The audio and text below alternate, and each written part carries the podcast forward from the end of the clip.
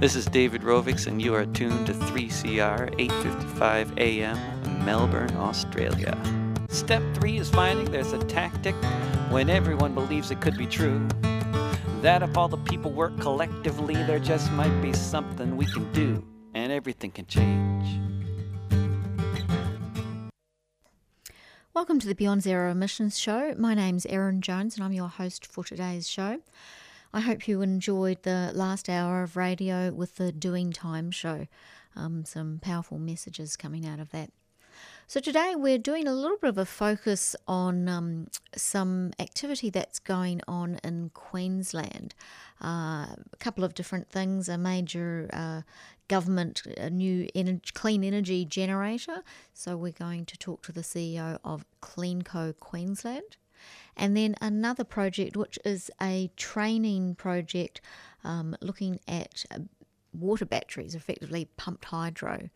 And then finally, we're going to close out the show talking to another very dedicated Beyond Zero Emissions engineer about some upcoming energy freedom workshops, which is going to help people uh, understand how they can um, create a more comfortable home and uh, use uh, energy efficiency, their energy in their home better for a more comfortable outcome. And that's applicable to not only home owners but also renters. There's some great strategies, low cost strategies there that renters can do. So we'll we'll uh, close out the show with that and have more details. And those workshops are coming up starting this Friday in Melbourne. So I'll give you all the details to that. But um, let's start our show up in Queensland. Listeners, you're on the Beyond Zero Emissions show, and my name is Erin Jones. And um, from time to time, I've done a number of features on Queensland because there is actually a really lot happening in Queensland, either from a community level, a local government level, or in today's case, a state government level. So I'm really pleased to have on the line the CEO of CleanCo Queensland, Maia Schweizer. Welcome, Maia. Thank you very much, Erin. Glad to be here. Look, so first of all, can you just describe for our listeners what is CleanCo? Sure. CleanCo is the newest clean energy company in Queensland. As you mentioned, it's owned by the Queensland government. Um, and we're starting off with a portfolio of about 1,100 megawatts of generation capacity made up of hydros, four hydro plants, and a very efficient uh, combined cycle gas turbine gas plant. So, really, some clean energy assets and we started trading in the national electricity market only just a few weeks ago on the 31st of October. Um, and we've got a mandate to grow from that base by about another 1,000 megawatts in the next five years. And I'm happy to say there's nothing like us in the world, actually, this is a, uh, this is a first to have um, this portfolio and this mandate. So I think we really have a unique opportunity to work with other players to support the efficient and smooth uh, transition towards cleaner energy here in Queensland. Yeah, and I want to delve into that a bit more as we go through our discussion. But I just want to take a little bit of a step back and how did CleanCo come about? What were the policy drivers and the impetus to actually get to this point where the decision was made that this um, government owned corporation was the best vehicle to um, move towards the goals that Queensland's laid out? Well, there was um, there was the Powering Queensland Plan, which was published in 2017, and was really a an integrated attempt to plan out how Queensland is going to deliver stable energy prices, ensure long-term security of supply, transition to a cleaner energy sector, and create new investment and jobs. Uh, so really recognizing, you know, like other states around Australia and indeed other places around the world, there's a big transition coming, and, and the better we can plan it, uh, the better we'll navigate it. So that plan really laid out Queensland's commitment to renewable energy and a desire to translate, in particular, you know, the abundant resources we have up here, our, our famous sun and winds, um, into affordable energy for customers. And so that's that's really reflected in CleanCo's mandate. Uh, we're here specifically to provide reliable, competitive, clean energy for Queenslanders, and uh, that's both by affording by improving affordability and reliability, and importantly, supporting Queensland to hit our renewable commitments, and while doing all of that, supporting jobs and investment in this sector in Queensland. Okay. And obviously, we're broadcasting out of Melbourne, but a lot of our listeners pick up the show via podcast. So, for those that might not be familiar, can you just outline the targets that are in place from a Queensland perspective? Sure. Like other states in Australia, Queensland has committed to 50% renewable energy by 2030 and also to 100% net zero by 2050. And of course, the trick for us as well as elsewhere is try to keeping trying to keep it affordable for customers, uh, reliable, and and creating those opportunities for new industries on the back of that while navigating such a such a significant transition. Yeah, yeah, okay, excellent. And I suppose um, maybe we can go now to talk about the fact that you know this is we'll, just outline for, for, as I say, we, we broadcast out of Melbourne, so people might not necessarily be familiar, but we've got a CleanCo, who's the newly established body. Um, but what are the other players in the Queensland market, the other generators? Sure. Well, in Queensland, about two thirds of generation capacity is owned by the government. So that's now between three companies instead of two. As you highlighted, we've got um, Stanwell and CS Energy, as well as CleanCo, which has really taken on the cleaner energy assets uh, from those two companies. Um, and then we have, you know, as, as elsewhere, we have significant private investment in the sector as well, both in terms of uh, gas generation, for example, and coal generation, but also in terms of um, the new re- the new renewables that are entering the market, in particular solar, uh, but increasingly wind as well. Okay, and how does um, your role differ from, say, Ergon and Energex, which are names that people who are familiar with Queensland would, would be fairly familiar with? Would hear, absolutely. So uh, Energex and Ergon are now part of Energy Queensland, and they run the distribution network here in Queensland.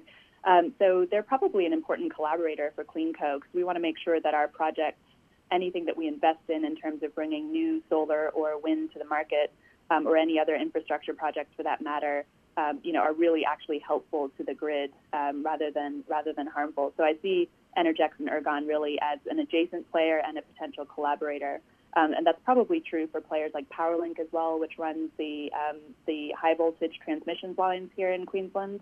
Um, because we share common uh, shareholding ministers, we're, we're owned by the Queensland government. We really have an opportunity to collaborate um, rather than compete. Yep. Okay. Great. And so, what are the strategies then that CleanCo is looking to employ, you know, to reach its objectives? We know that there's been a reverse auction process, but are you also looking to build your own additional infrastructure? That's correct. Yeah. So we've been given a, um, a startup grant of $250 million to go and build our own CleanCo assets. Um, and so that's really exciting. That's um, assets that will remain in the ownership of the Queensland government on behalf of the people of Queensland. Um, and in parallel, we are also, as you mentioned, we've taken over sponsorship of the R400 auction, which is the reverse auction to bring up to 400 megawatts of renewables into the market here in Queensland.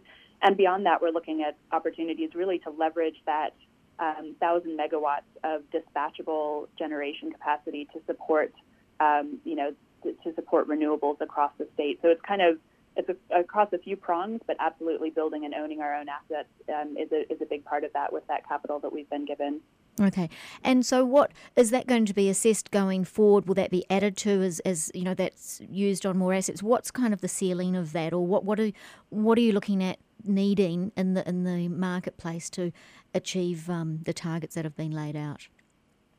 Well, I think the um, you know the Queensland is at a turning point where if CleanCo had been created, you know, a decade ago, we would be a vehicle for giving out subsidies because that's what the cost of wind and solar was. And to make it work, you really needed government subsidies. Um, but actually, you know, given where we are now, we're at a very exciting point where um, wind and solar projects don't need those subsidies to be economic. And so, you know, what we're looking for in those projects is really one that they're commercial because we're expected to be uh, we're expected to be a viable enterprise, um, but also that they really, um, you know, they really leverage the assets that we've got. So, you know, wind and solar profiles that we can firm up with the generation assets that we were given in our foundation portfolio. And then really, you know, where we can support jobs and investment beyond just our own direct portfolio. Those are kind of the criteria we'll be using to, to you know, sift among the many, many projects that are out there um, and identify which ones CleanCo wants to get involved in. Okay, so the that reverse auction for the 400 megawatts, there's been a short list now of um, projects for that. Can you tell us a bit more detail about what they are, where they're located, and, and what stage that process is up to? Sure, yep. So we took over the Renewables 400 auction in July. And since then, we've sought um, bids from the shortlisted projects, which have been, I think, published um, uh, and are, are, you know, across solar and wind and are across the entire state of Queensland, really from down in the south here all the way to the far north.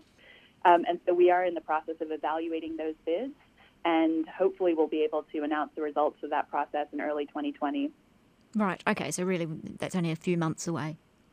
Correct. Yeah. Great. Okay. And um, you know, this is what we hear time and time again from different. Um, government representatives or, or people that are in the, the energy sector and, and transitioning to renewables is the fact is these projects not only make sense economically, they're, they're regional job de- um, development generators. There's really no downside now that we're at this point in costings, and certainly battery technology and things like that is only going to get um, get cheaper energy storage costs. So. Yes, yeah, here's hoping. Yep. Look, I just want to kind of paint a bit of a picture for people because not that many people in the community necessarily understand how pricing is determined in the wholesale electricity market.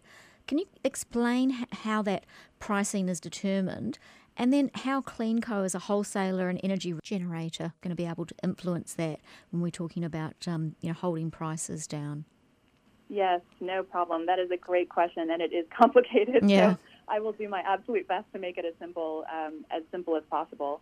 Um, so, in in general, electricity generators bid their capacity into the market on a cost basis, and so that means you know the lowest demand times, like the middle of the night, for example, are met by the lowest cost generation, and then when demand increases, the higher cost generation is brought online to meet it. That might be a peaking gas plant, for example, or a pumped hydro. So when demand is high, prices are high. And when supply so we kind of high, can imagine price... a stack can't we? A stack and exactly. the cheaper ones are at the bottom and then they progressively get higher and, and where that demand is met the price is kind of established at that point. Would that be a exactly reasonable right. description? Yeah. Exactly right and that happens every 30 minutes. That's right. So there's a signal that, that demand is going up and therefore generators like us get ready to bring our assets online when, when the demand is at the highest um, but similarly, when, when supply is high, prices come down. So, for example, you know, there's been a lot of talk about the duck curve right now across Australia in the middle of the day because there's so much supply from rooftop and large-scale solar. Prices actually plummet and sometimes even go negative. So there's a flip side to that as well. Um, but specifically, what CleanCo can do is we have assets that can be dispatched even when the sun isn't shining or the wind isn't blowing. And so we can contribute clean supply at times when demand is high which should put downward pressure on wholesale prices. You can imagine us, um, if you go back to that stack, um, bidding in our, our capacity at the right point in that stack to contribute to downward pressure at that peak of the peak time. So hopefully that helps decrease the volatility in the market. And we're certainly operating those assets, in particular a pumped hydro that we have west of Brisbane called Wivenhoe, with a different mandate than the previous owners. So we're really targeting that affordability and reliability. Um, so that's one way of looking at it is kind of on the 30 minute basis bidding into the market and, and really trying to insert our supply when prices are, are rising, especially in that late afternoon period. Um, and then over the longer term, because CleanCo can count on those assets, we can bundle up renewable energy sources like wind and solar for customers that need a reliable supply, like manufacturing plants or commercial properties. And we can know that we can provide the reliable clean energy because we can turn on our plants when the wind isn't blowing, for example, or when uh, cloud cover is, is expected over the sun. Um, so we can commit to that not just now, but for years into the future, which is really part of the longer term affordability of, of renewable energy is that, that firmed renewable energy over time. Um, but maybe just to add a little bit of complication at the end, I think, you know, for your home, your energy bill is calculated based on um, what your energy company expects the cost of electricity to be across the year. So you're not actually subject on a half hourly basis, of course, to that volatility in the market. And so while we can say that bringing renewables into the market in a low cost way absolutely supports long term affordability, it can be tricky to pinpoint exactly what would have happened versus what did happen in, in pricing on any given day in the market. Yeah, okay, great. Listeners, you're on the Beyond Zero Emissions show. My name is Erin Jones, and I'm very pleased to have on the line today the CEO of the newly, est- or relatively newly established Queensland uh, government-owned corporation CleanCo, which has a mandate to um, transition, work through the transition to renewable energy, uh, price stabilisation, and, and, reliability. And we're speaking to the CEO, Maia Schweizer. So, look. Um, Will CleanCo be supporting renewable infrastructure along similar lines to, say, the way ARENA helps with things, say, pre commercialisation, and then the Clean Energy Finance Corporation in that early commercialisation stage? Is that a role that CleanCo will, will be involved in? We're definitely interested in partnerships with both of those organizations. So I would say we almost have a sister mandate to both of those, um, really supporting the transition of the grid in a smart and efficient way um, is, is you know key to the reliability aspect of our mandate. So if I look at ARENA, um, as you mentioned, focused on making new technologies to support renewable energy competitive. Um, we are technology agnostic. Um, we want, you know, we want technologies that we know are going to make a difference um, along those aspects of our mandate, so the affordability and the reliability. So it's unlikely that we're going to be incubating incubating new technologies ourselves, but we could absolutely be an early adopter. So we should be very interested in where ARENA is investing and considering whether those solutions could be part of our mix as well. And then on CEFC, the Clean Energy Finance Corporation, you know, they've really got a mandate to support the renewables transition as well, um, and specifically through investments. Whereas on our side, we have the mandate to support through owning and operating assets. Um, so I think we could be pretty complementary in our mandates. And so, have you had um, much discussion with either of those organisations? We are absolutely in discussions. Yep, yep, and and see the overlap and the potential to to really you know achieve something bigger together than either of us could on our own. Yeah, great. And and you mentioned it early in our conversation, but this model. Um, you know, the fact that Queensland's uh, uh government still owns, and the people of Queensland effectively, these generation assets has that put you? How unique is that within an Australian context or broader? Well, it's interesting. I've, I've um, I'm I'm reasonably new to the industry industry myself, so I've been asking around um, and even asking, you know, people overseas, including in the in the U.S. and Europe, and it really sounds like we are unique, both in terms of, you know, the the creation of this uh, portfolio of dispatchable assets with the specific intent of letting them firm these renewable assets, solar and wind, which are subject to weather patterns, et cetera, really that intent is unique. And then, as you mentioned, you know, the, the ownership structure here in Queensland really allows for that. So the fact that we can, um, you know, collaborate with PowerLink, for example, who run the, the transmission um, to make sure that the projects that we're investing in actually help with that overall transition, I think is really a pretty unique, exciting opportunity. So that's, um, you know, that's, that's really an exciting place to be. And hopefully things that we learn here, you know, can be applied then elsewhere as well.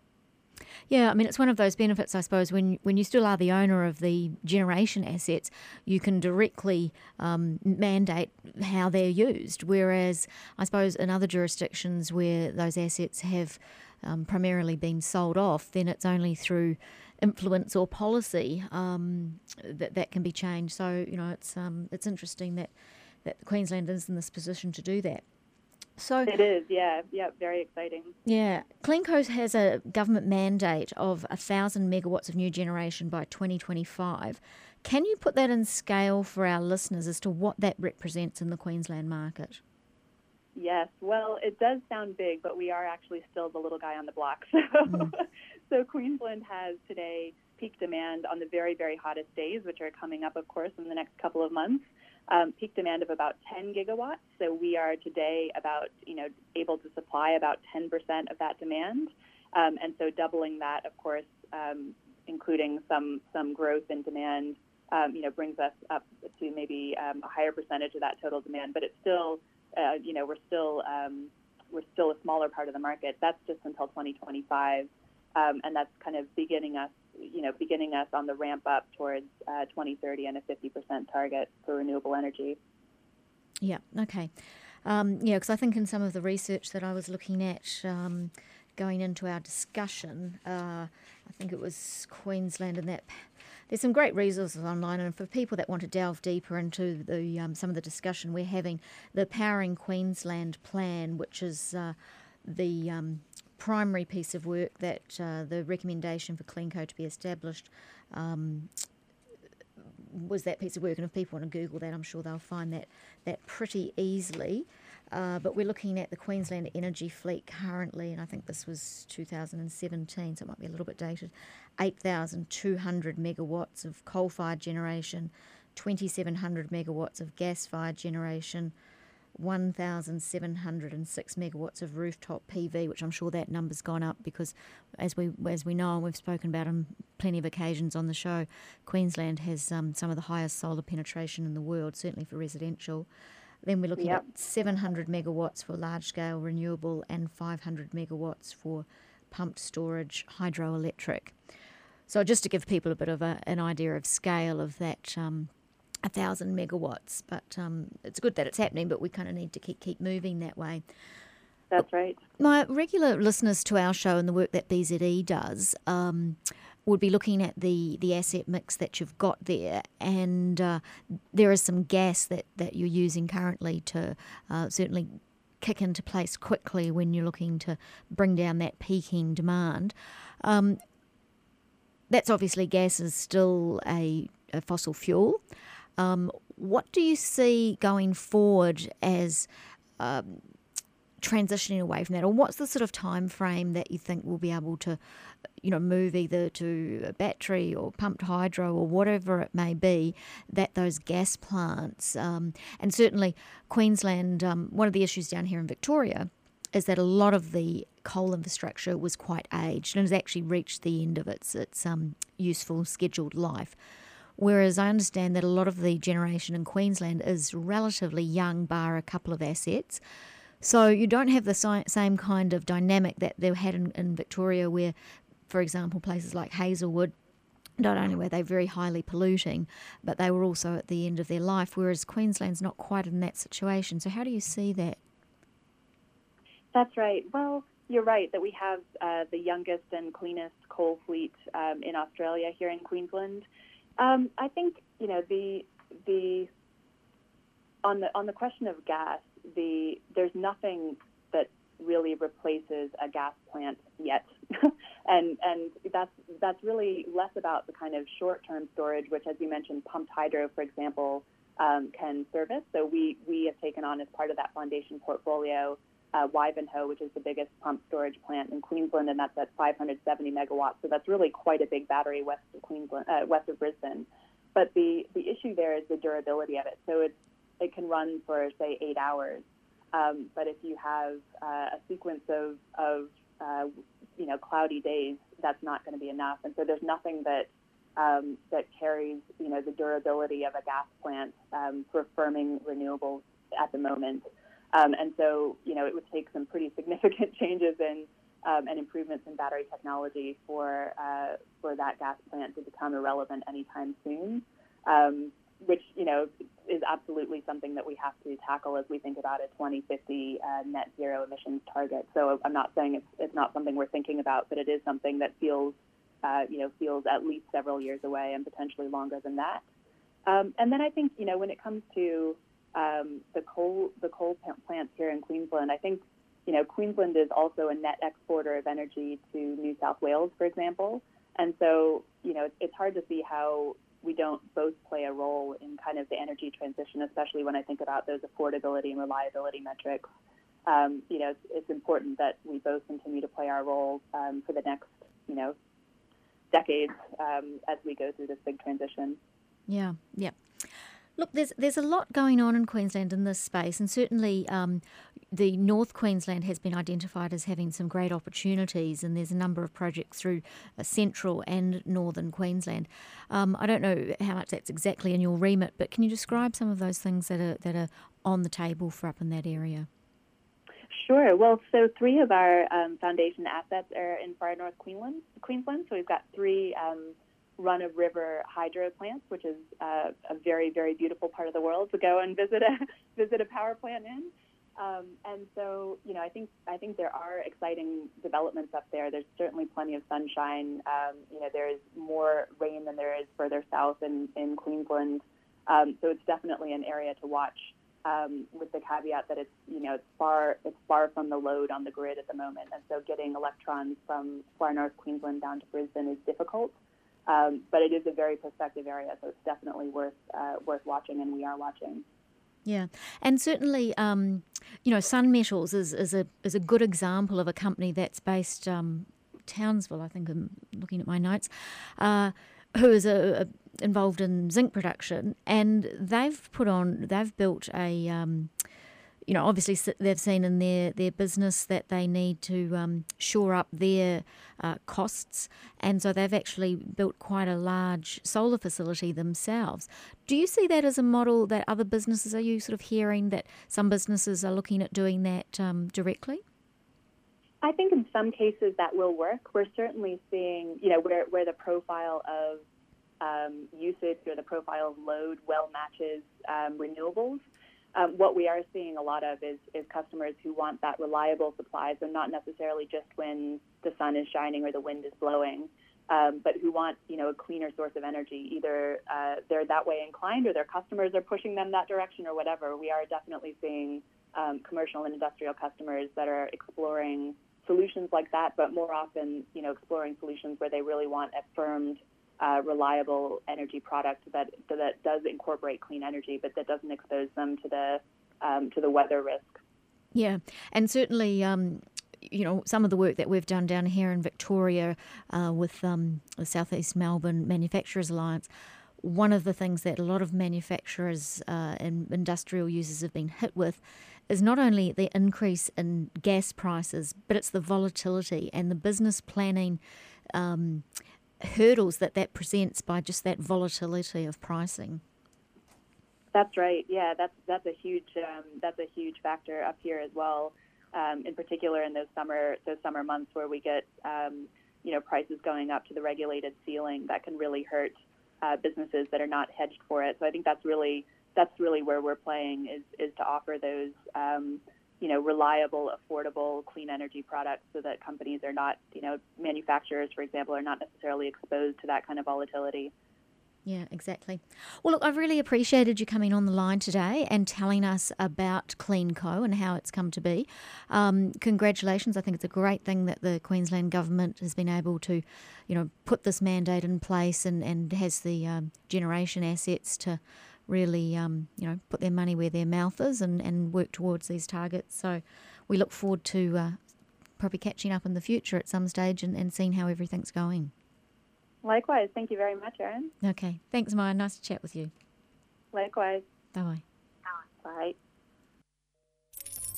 Feeling shortchanged by all the doom and gloom of climate change and want to help? Beyond Zero Emissions is an internationally recognised climate solutions think tank that is focused on solutions, not problems. At BZE, we have a blueprint to help Australia become a thriving zero emissions economy, but we are dependent on public donations, so we need your help. To donate or find out more information, head to bze.org.au. That's bze.org.au.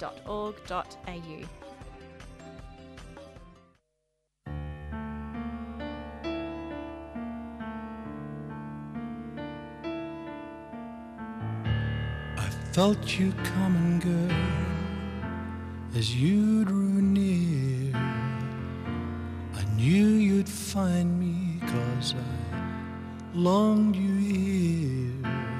Are you my destiny? Is this how you'll appear? Wrapped in a coat with a tear in your eye. We'll take that coat and throw it on the floor. Are you the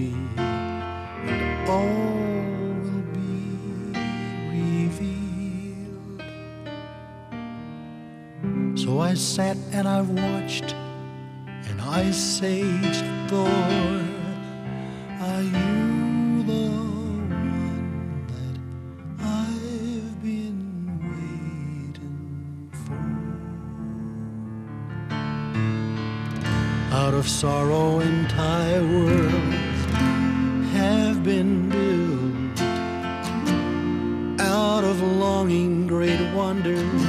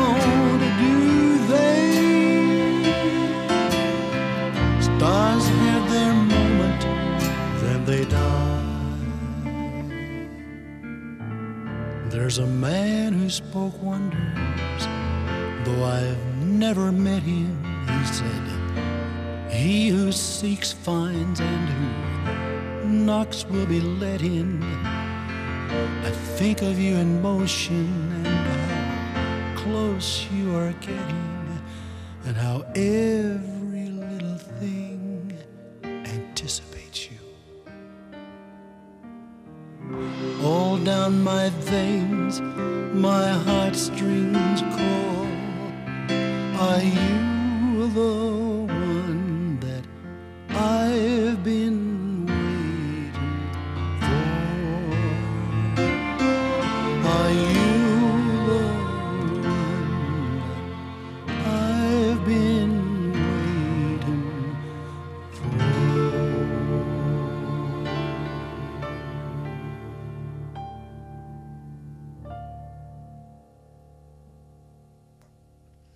And that was Jimmy Little with Are You the One That I've Been Waiting For?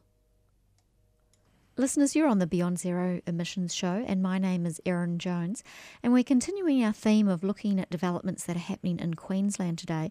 And I'm pleased to have on the line Harry Hartman. And Harry is Executive Director of a company based in Brisbane called Constructionarium Australia. So, welcome, Harry. Thank you very much, Erin. Can you tell us a little bit about what the company does? We, we train graduates and students.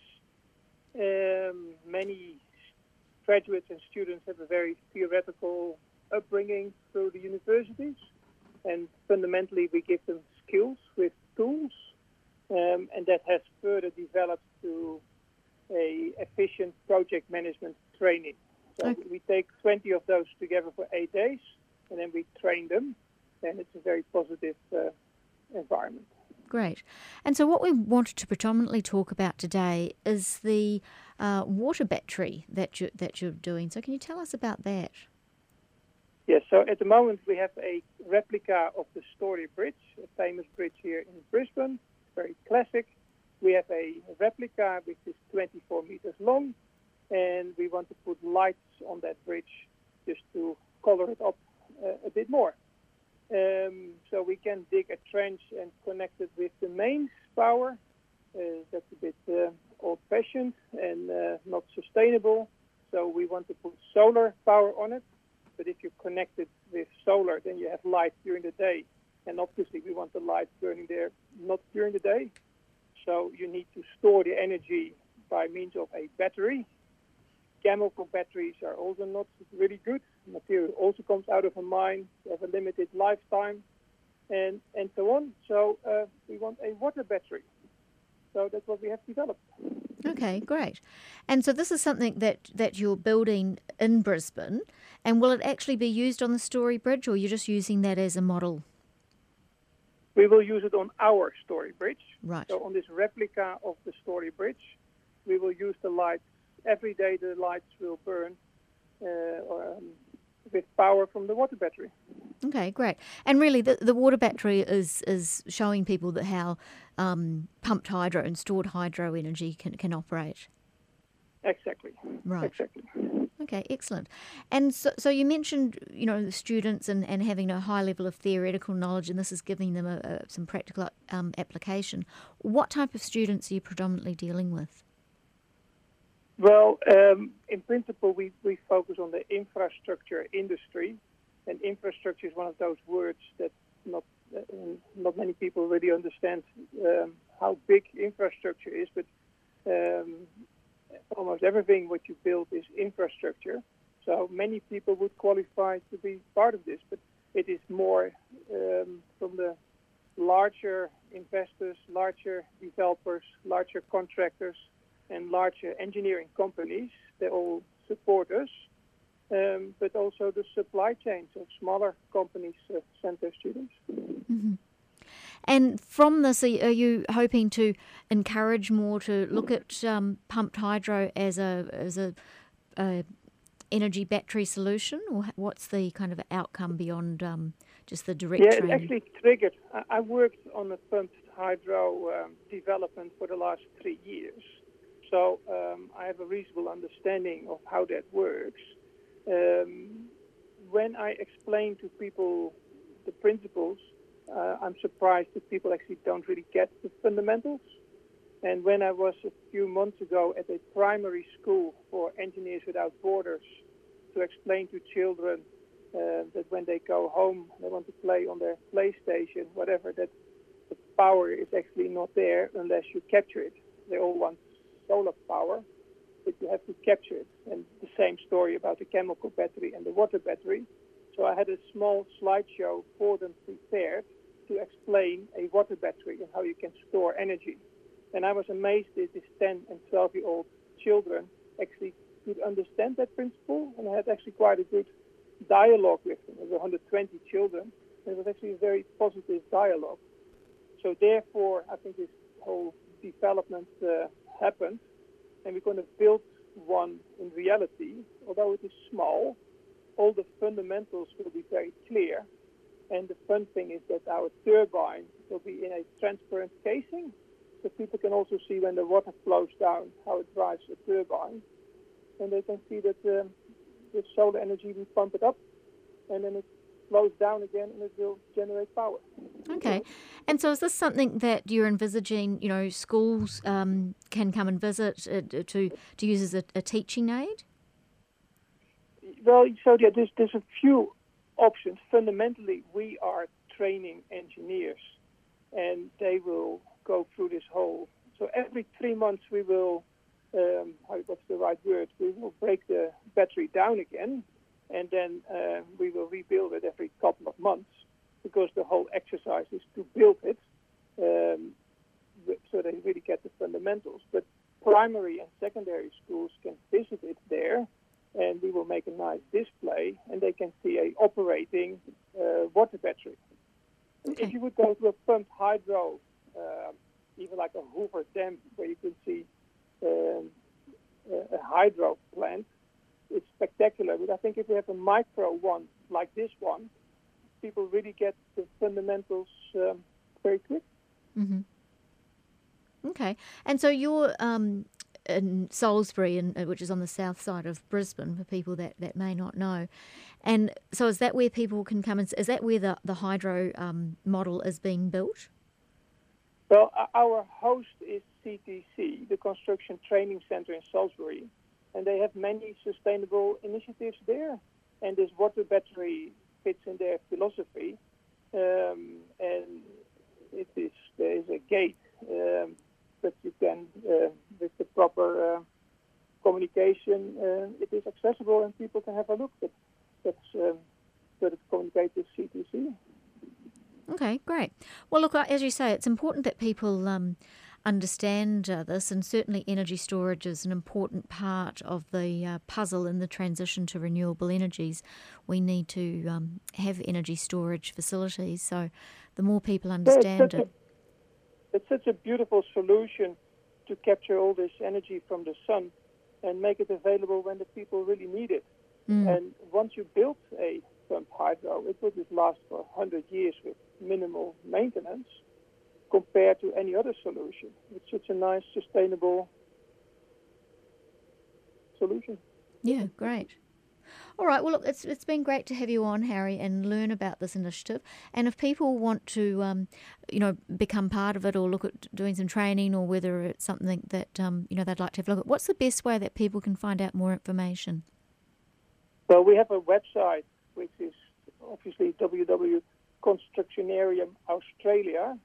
www.constructionariumaustralia.com.au. So in simple terms, it's construction, and then Arium, construction Arium.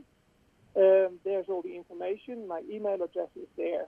And people who want to register, they can do a couple of clicks and they have registered. Um, it's pretty popular, to be honest. Um, but it's a very professional approach. It is designed by GHD. Um, I have a first class, I'm communicating with a first class uh, contractor and sponsor. Uh, it's, it's going to be a very professional setup. Okay, great.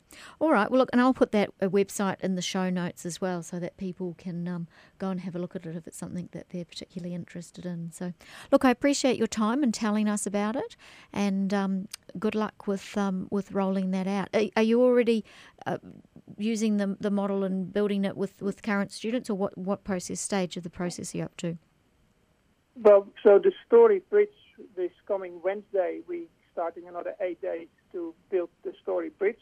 We have it just uh, completely uh, repainted, and um, we are finalizing the design for our water battery.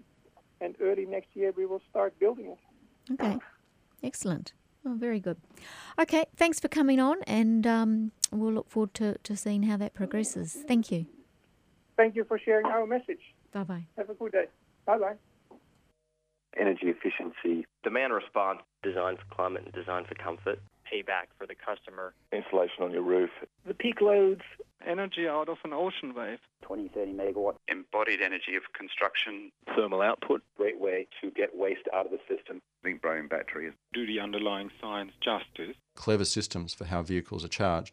Solar window in a can. Multi-junction solar cell. Beyond Zero, global warming science, solutions and action.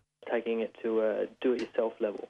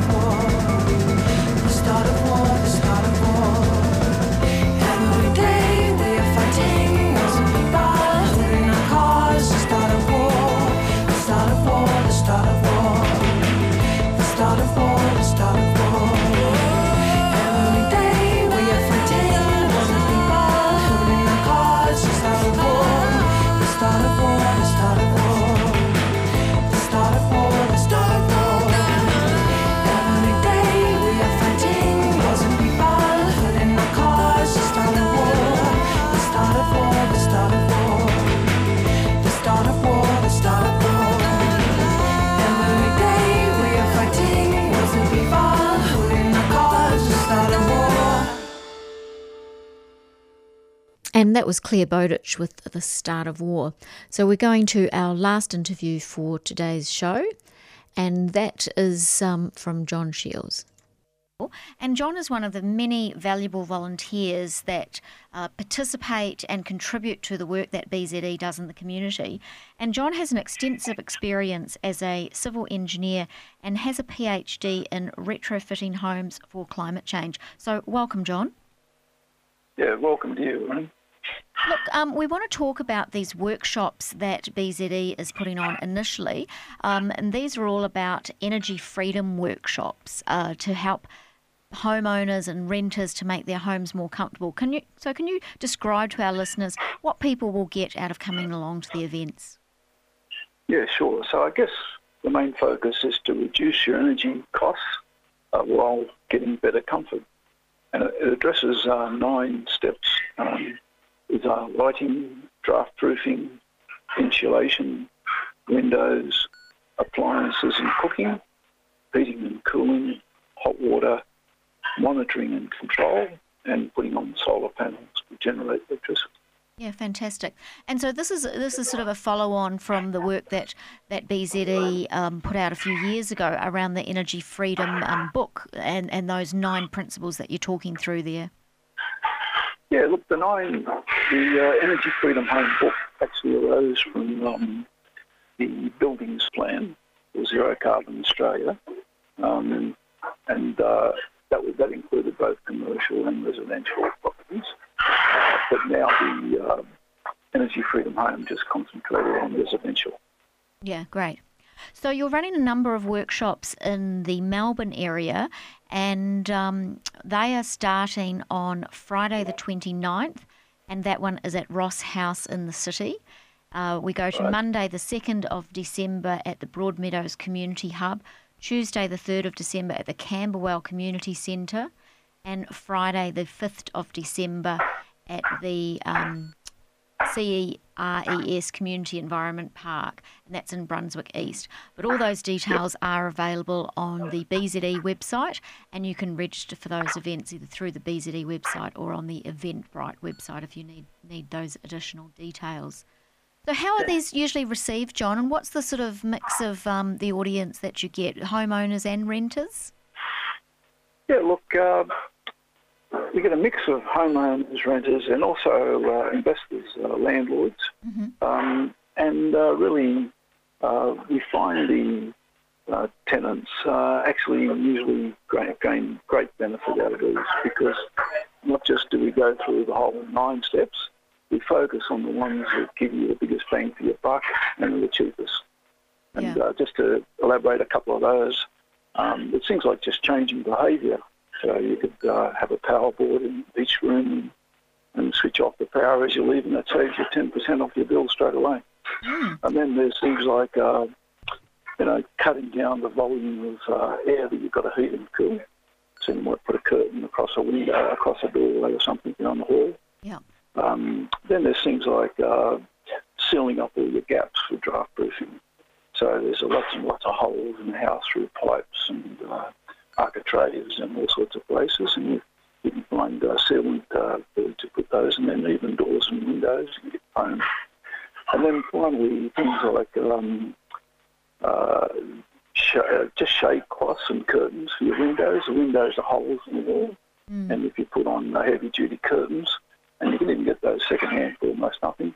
Um, and you get a bit of a pelmet or even, you know, show you cheap ways to uh, stop the, uh, the air circulating behind them. Yeah. Uh, shade the window. And then finally, uh, insulation in the ceiling, which is a big factor, but often for tenants uh, who might be able to be out of their control. Yeah, but I mean, most of those um, elements that you mentioned are things that renters can achieve, isn't it? Exactly, and that's that's where they um, basically for very little money, uh, we often say for less than a thousand dollars, uh, you can probably save several hundred dollars a year off your bill. Mm. And uh, if you're staying in a place for more than a couple of years, it could be well worth. Yeah, but even going to your landlord a bit, discussing what you can do to share the expense. Yeah, but I mean, some of those those strategies that you mentioned about you know curtains and shading, um, you know, they're things also that you could necessarily take with you. Exactly, and that's uh, some of the points we make. Is that even carpet, for example, uh, sometimes on the timber floor. You can put a carpet down to stop the you know drafts coming up, and uh, you can take that carpet with you.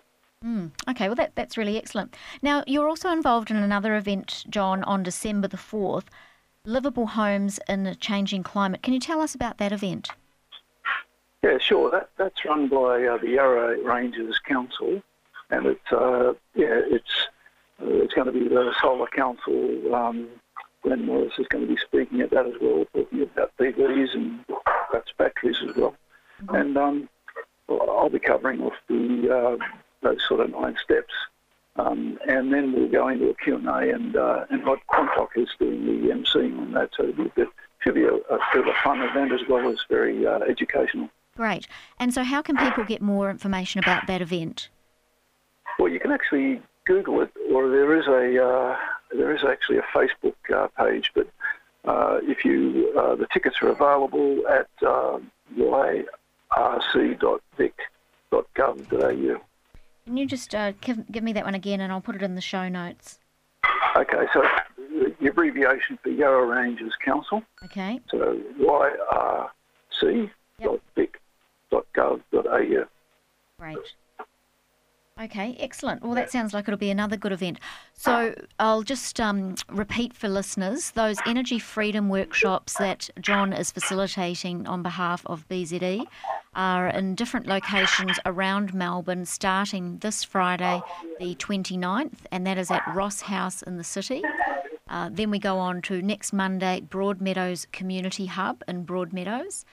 Tuesday, the 3rd of December, Camberwell Community Centre, and Thursday, the 5th of December, in Brunswick East. So a fair spread around different areas. Um, you can go onto the BZE website to get more information about that, or you can contact Imogen Butler from BZE and uh, she can help you with those details. But if you just go onto the BZE website, bze.org.au, you'll, you'll find all the details there and and um, also for that other event on December the 4th, Livable Homes in a Changing Climate. Look, that's really great, John. We really appreciate the work that you're putting into these events, and um, I'm sure people will get a lot of value out of them. Yeah, and just to add a bit at the end there, for the workshops, um, we're actually going to have some exercises where people can do to actually, you know, try things with their own house living. And there'll be some great discussion at the end where you can learn off other people. So you should be prepared to come along and really, uh, you know, go away with things you can do almost immediately. I remember one of our courses, uh, I talked to a guy afterwards and he said, I've known how to do three things right now. yeah, great.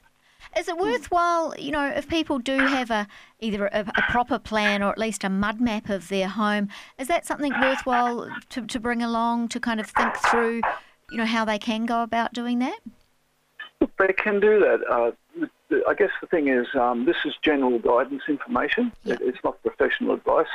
So it's sort of, um, uh, we'll be discussing what generally you can do. We can't actually give, um, you know, go and and do this and you'll reduce your, your house cost by, uh, energy cost by 10%.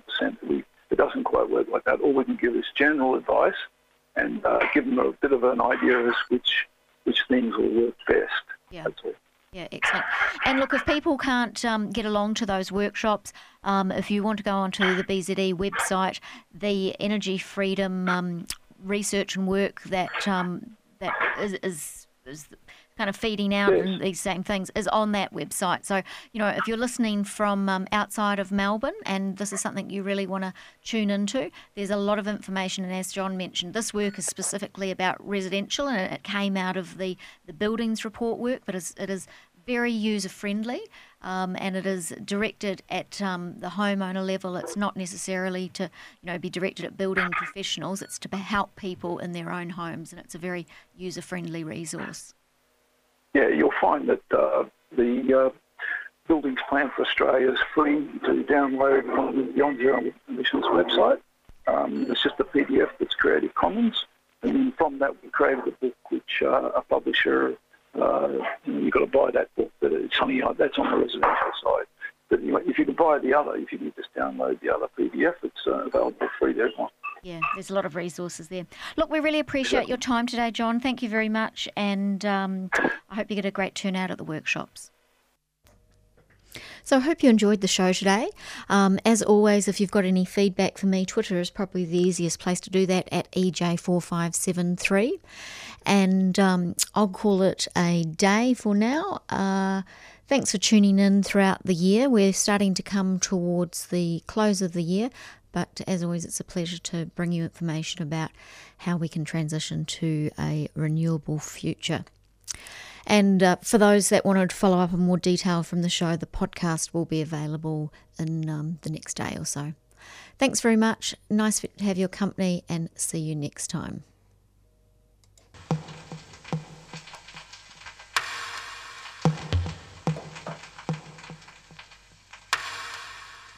You're listening to 3CR Community Radio, 855 AM.